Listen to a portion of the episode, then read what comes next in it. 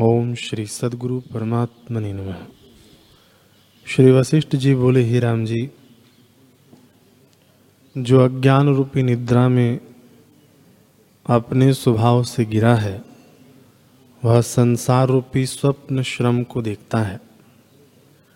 जब अज्ञान रूपी निद्रा का अभाव हो, तब यह आत्मराज्य और निर्विकल्प मुदित आत्मपद को प्राप्त होता है। जैसे सूर्य को देखकर कमल प्रफुल्लित होते हैं, वैसे ही ज्ञान से शुभ गुण विकसित होते हैं। आत्मरूपी सूर्य सब दुखों से रहित है।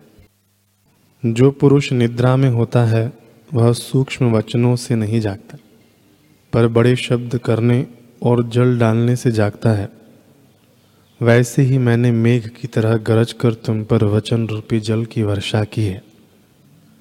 ज्ञान रूपी शीतलता सहित ये वचन हैं। उनसे अब तुम ज्ञान रूपी जागृत बोध को प्राप्त हुए। ऐसे ज्ञान रूपी सूर्य से जगत को भ्रम रूप देखोगे।